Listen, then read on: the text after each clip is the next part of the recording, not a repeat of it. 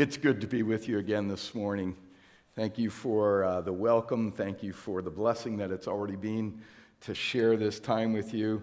I'm looking forward to, to what God has next. Uh, I'm going to invite us to turn, because it's not going to be on the screen, to turn uh, to the Bible app on your phones to Philippians 1, or if you're at home, have a Bible with you or your phone to turn to Philippians 1. This is what happens when you have a guest preacher who changes what he's going to preach on and forgets to tell anyone. So uh, the words are not uh, going to be on the screen. They were prepared and ready to go, but that's not the passage we're turning to this morning. We're turning to this very first chapter of Paul's letter to the believers who lived in Philippi.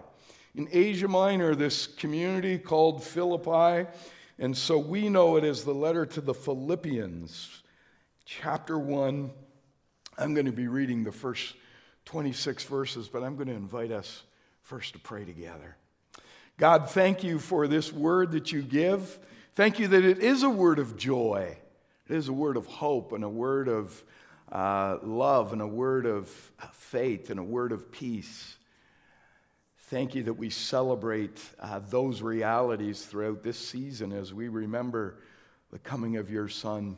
We pray, God, that um, you would speak to us today. These words are very old.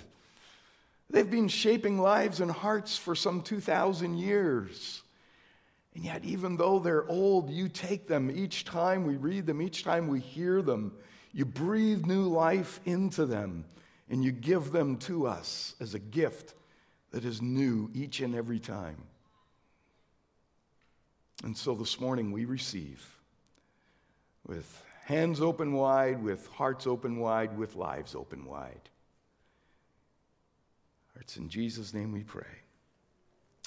Amen.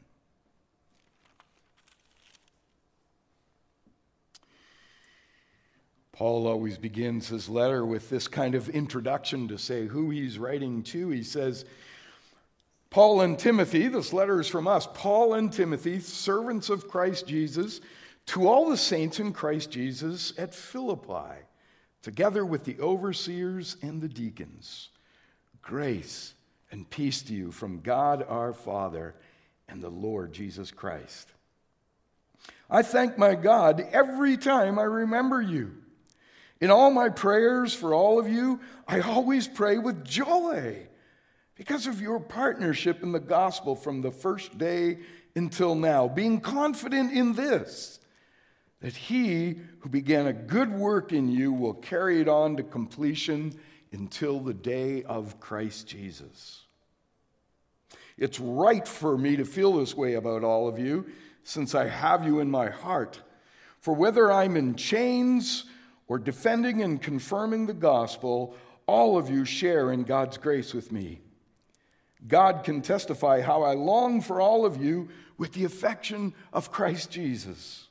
And this is my prayer that your love may abound more and more in knowledge and depth of insight, so that you may be able to discern what is best and may be pure and blameless until the day of Christ, filled with the fruit of righteousness that comes through Jesus Christ to the glory and praise of God. Now, I want you to know, brothers and sisters, that what has happened to me has really served to advance the gospel. As a result, it's become clear throughout the whole palace guard and to everyone else that I am in chains for Christ. And because of my chains, most of the brothers in the Lord have been encouraged to speak the word of God more courageously and fearlessly. It's true that some preach Christ out of envy and, and rivalry, but others out of goodwill. The latter do so in love, knowing that I am put here for the defense of the gospel. The former preach Christ out of selfish ambition, not sincerely, supposing that they can stir up trouble for me while I am in chains. But what does it matter? The important thing is that in every way, whether from false motives or true, Christ is preached. And because of this, I rejoice. Yes, and I will continue to rejoice. For I know that through your prayers and the help given by the Spirit of Jesus Christ, what has happened to me will turn out for my deliverance. I eagerly expect and hope that I will in no way be ashamed, but will have sufficient courage so that now, as always, Christ will be exalted in my body, whether by life or by death. For to me, to live is Christ, and to die is gain. If I go on living in the body, this will mean fruitful labor for me. Yet, what shall I choose? I, I do not know. I'm torn between the two. I, I desire to be to depart and be with Christ, which is better by far. But it is more necessary for you that I remain in the body. And so, convinced of this, I know that I will remain, and I will continue with all of you for your progress and joy in the faith, so that through my being with you again, your joy in Christ Jesus will overflow on account of me. Thanks be to God.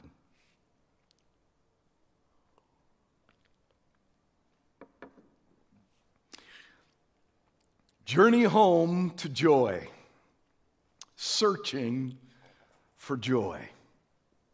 I know that you've been on a journey here at Hope Fellowship throughout Advent. You began a couple weeks ago by searching for hope. And then last week you went searching for peace. And that journey continues this morning as we lit the candle of joy, and now as we go on this search together along with Christ into His Word, searching for the gift that He has to give, the gift of joy. For honest, though, joy has been a little aloof these past couple years, hasn't it? The circumstances of COVID have left us all a little kind of frayed at the edges. It's true personally. I certainly know that's been true for me in a variety of ways. It's, it's true in our families. And as I've discovered in my work with Calvin Seminary, it's true in our congregations as well. Aren't you feeling it? That, that sense of exhaustion, that sense of kind of constant uncertainty, that sense of, of low grade conflict that's always just lingering just below the surface and maybe even bubbling above the surface from time to time. No wonder we're searching for joy. But what a strange place to go looking for it. Paul's letter to the Philippians. Paul wrote this letter at a time in his life when it appeared there weren't a whole lot of reasons for rejoicing. Near the top of Paul's bucket list was Rome. He had always wanted to go there, and in fact, that's where he was when he wrote this letter. He was right in the heart of the empire. But it wasn't quite the dream that he had always imagined. He had wanted to go there as a preacher. But in fact, the reality is that he had arrived there as a prisoner of the state.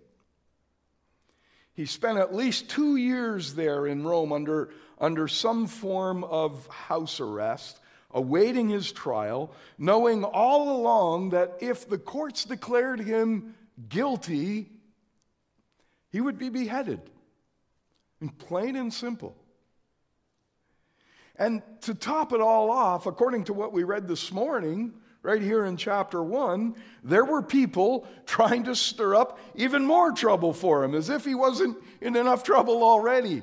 They were trying to stir up more trouble for him while he was um, sitting there completely unable to do anything about it. But it wasn't even the Roman soldiers that were doing the stirring up. It wasn't even the Jewish authorities that were doing uh, the stirring up. They were the ones who had made the charges and that had landed him there in the first place. But no, who it was this time stirring up more trouble for a man imprisoned already were supposedly fellow believers. I mean, preachers, in fact, supposedly preachers. But as they preached, they were lobbing, you know, additional bombshells in Paul's direction. So, of all the places that we could go searching for joy, Philippians seems to be a pretty unlikely destination. But here's the thing oddly, despite Paul's brutal circumstances when, when he took up pen, so to speak, to write this letter, Philippians turns out to be the letter in the New Testament that is now known by us, by those who study the scriptures, it's now known as the New Testament letter of joy.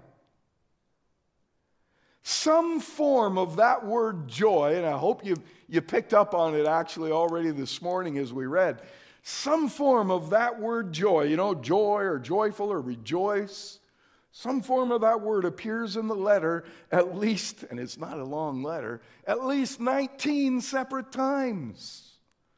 On average, that's almost five times a chapter. We hit that average this morning. You're not going to find another place in the entire Bible that is so focused on joy. So, what's going on here? How do you write the letter of joy from death row? Well, I think the key is right in the words that we read this morning. Six words to be exact six words, the opening words from verse 21. For me to live is Christ. For me to live is Christ. How do you experience joy even in the face of hard times? You keep a single focus. That's what Paul's saying when he says, For me to live is Christ. You become single minded.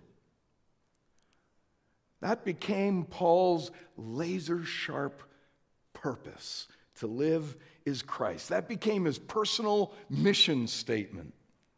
Life was about knowing Christ for him, it was about serving Christ, it was about following Christ. So much so that even to die was gain, because that would simply place him in the presence of Christ. So Christ is where Paul found his life's center. It's where he placed his life's focus. And as a result, Paul didn't just look at circumstances alone the circumstances that, that he found himself in, in fact, as he wrote this letter. Instead, he looked at his circumstances, he looked at his situation in relationship to Jesus, sort of through the lens of Jesus, we might say. So, um, for instance, the way Paul thought about it, he wasn't a prisoner of Rome. He was a prisoner of the Lord Jesus Christ. In fact, that's what he calls himself when he writes to the church at Ephesus. And in his thinking, that the chains that he was in, he was in, in fact, for Christ. In verse 13 that we read, Paul said that that had become uh, apparent even to the palace guards. They realized he's in chains not on account of some charges that were against him, but he's in chains for Christ, on behalf of Christ. And from Paul's perspective, he wasn't, he wasn't facing a civil trial. That's, that's not how he looked at it. No, he was defending the gospel of Jesus. That's what this was about as far as, as far as he could see. And so his prayer as we read this morning, was that he would approach the witness box. He knew, he knew his trial was coming, that he would approach the witness box not ashamed, but instead ready to see Jesus exalted in him. In other words, Paul didn't look at Christ through his circumstances. He didn't, he didn't look to Christ in his prayer and in his believing and his living. He didn't look to Christ through the lens of the situation he was in. Rather, he looked at the situation he was in, he looked at his circumstances through the lens of Jesus. Huge difference, isn't it? When you turn those two things around. And it was that difference that made all the difference in the world for Paul. And to the measure that we're able to do the same, it'll make all the difference for us as well. See, if you allow, if I allow circumstances to dictate your level of happiness, your level of joy, you're going to find that you're miserable much of the time. See, Jesus said, In this world, you will have trouble. That's a promise, in fact. And so, the perfect set of circumstances is never going to come around. We're always waiting, we're always looking ahead until I get here or until I get there or until I deal with that or until I get finished with this problem and get on the other side. But in this world, the perfect set of circumstances is never going to arrive. We live in a world that's broken, and being a Christian doesn't suddenly pluck us out of that world. We don't get plucked out of the brokenness. Instead of avoiding the brokenness, God instead redeems the brokenness that you and I experience. And so, as a believer, I face the very same realities and the very same challenges that my neighbors face. And you do too. I can't control the circumstances that I'm called to deal with. I have, I have no control over the weather, no control over the amount of traffic I end up in when I'm on the highway. No control over, over the lab results from my doctor. No, no control over the things that other people choose to say about me or choose to do to me. What I do have control over. And what you have control over is how we respond to those circumstances. That I have a choice in. I can decide what attitude I'll adopt toward my circumstances. That's a choice I can make. Paul discovered that, that joy isn't based on our circumstances. Joy is based on the attitude we choose to adopt in our minds regarding our circumstances. And of course, his attitude grew out of this singular focus. That's how this attitude was nurtured in his life. The double minded person, or the triple minded person, or, but certainly the double minded person is unstable in all their ways. That's what we read in the book of James. It's, it's the person who is kind of single mindedly set their sights on Jesus who can rise above their circumstances and find true, lasting joy. That was Paul. For him, to live was Christ. So, how did that play out in his life? How do we, how do we see that playing out? Well, for Paul, it allowed him to see his difficult circumstances as opportunities rather than as obstacles. In fact, in just those few verses that we read this morning, we didn't even read the entire first chapter, there are at least two examples there of how Paul saw opportunity and experienced joy in the face of difficult circumstances. So, first of all, as far as Paul was concerned, his, his, um, his situation, his circumstances had become an opportunity for him to experience deep and satisfying fellowship. That's, that's what he talks about in verses 3 to 11. Paul was in Rome, of course, while his friends were miles away in Philippi. But nevertheless, the spiritual friendship that he shared with them was real and satisfying. I have you in my heart he told them in verse 7. Whether I'm in chains or whether I'm defending or confirming the gospel, it doesn't matter. In either case, he said, all of you share in God's grace with me. It's, it's easy, isn't it, to kind of keep our, our relationships at the surface level. It's, it's easy to wear masks, and I'm not talking about this, this kind of mask. It's easy for us to to wear a mask. It's easy for us to talk about how the Maple Leafs are doing, but a whole lot harder to talk about how I'm doing. You know, how I'm really doing. But Paul discovered that if he, if he kept his focus on, on Jesus, he could experience true partnership with other believers. That's actually the word that he uses in, in verse 5 partnership. There's a depth to what he was to this the quality of this relationship that he shared. He was talking about something more than just sharing a coffee together, something more than just enjoying a good round of golf together. As valuable as those are for, for building relationship, Paul was talking about um, a partnership that included a love for one another. You know, a love that flowed out of this, this common love that they had together for Jesus. The fact that they were sharing this singular focus together created something deep and real between them. The fact that they had this common mission to serve Christ.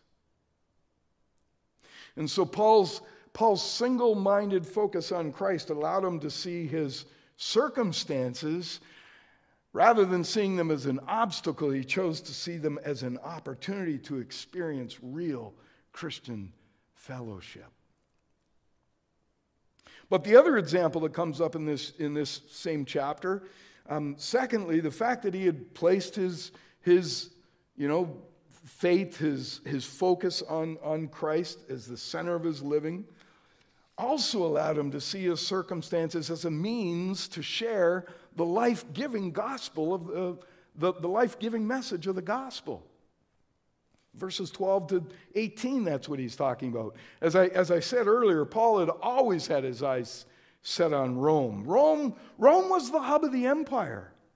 And he knew that if, if the gospel were to grip the heart of that city, what would happen throughout the empire could hardly be, could hardly be calculated. It would, the gospel would spread and grow. Well, as we know, he finally got there, but certainly not in the way that he had ever expected or hoped. But with his eyes fixed on Jesus, instead of his circumstances, Paul could find joy and maybe even some humor in the fact that he was being given the opportunity to share the gospel in Rome, despite being behind bars. What has happened to me, he writes to the Philippians, has actually served to advance the gospel. The word, the word advance that Paul uses there, it's actually, um, it was actually a term used in the military. And when, they, when it was used in that sense, it, may, it meant to, to gain new ground, to gain, to gain a new foothold, sort of a strategic landing spot in foreign territory. So Paul is seeing himself as a pioneer. He's breaking new ground. He chose to see his circumstances as opening up new avenues for the gospel, not in the way he'd intended or hoped, but with this focus on Jesus, he's able to see it in a whole new way. In fact, because of his chains, he told the Philippians, some of the Roman believers have in fact been encouraged to speak up more courageously and more fearlessly than they would have otherwise for the sake of the gospel. So, in the end, the gospel was preached, the good news was shared. The cause of Christ was, was being advanced in the world. And for a single minded man, he could only see that as opportunity, not obstacle.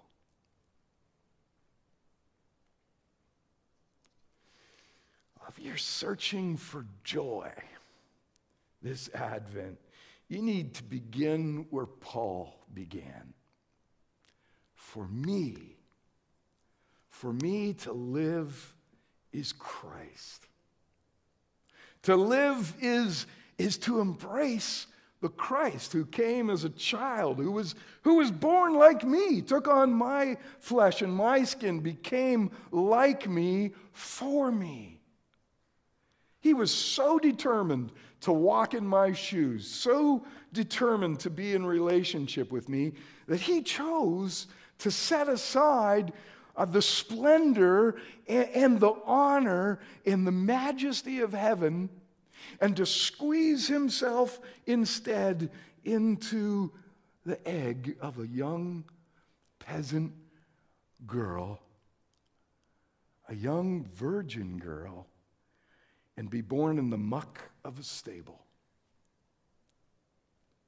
When you grasp that, when I grasp that, or rather, when we grasp Him, when we choose a single minded focus on Him and make Him the center, we discover that our joy is no longer at the mercy of our circumstances.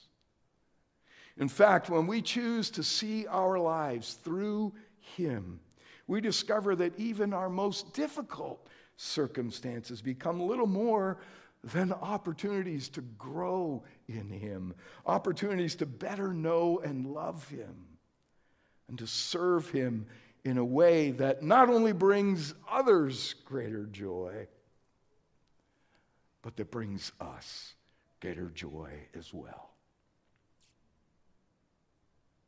That's good news. Let's pray together.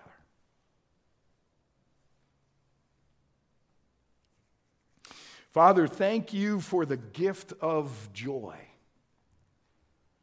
It's a gift you give, but a gift that we need to receive, and we receive it. Oh God, we were reminded again this morning, we receive it by living for Christ, by making Him our, our single minded purpose and vision and center. This is a wonderful time of year to be reminded of that because this is the time of year that we talk about the greatest gift that was ever given.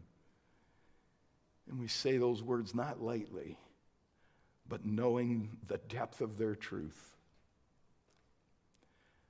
Help us, oh God, to receive that gift and, and to make it the center of who we are.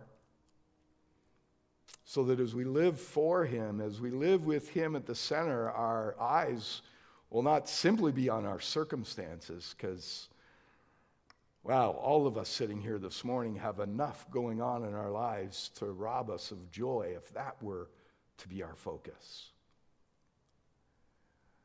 But instead, God, allow us to see in those circumstances our Lord at work.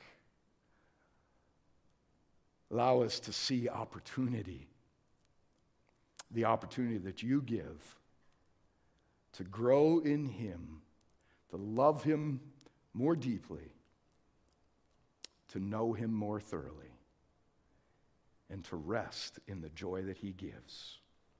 It's in Jesus' name that we pray. Amen.